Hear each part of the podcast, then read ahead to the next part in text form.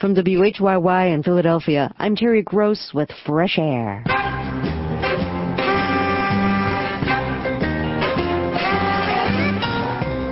Tom Arnold says his private life has defied the old adage, there's no such thing as bad press.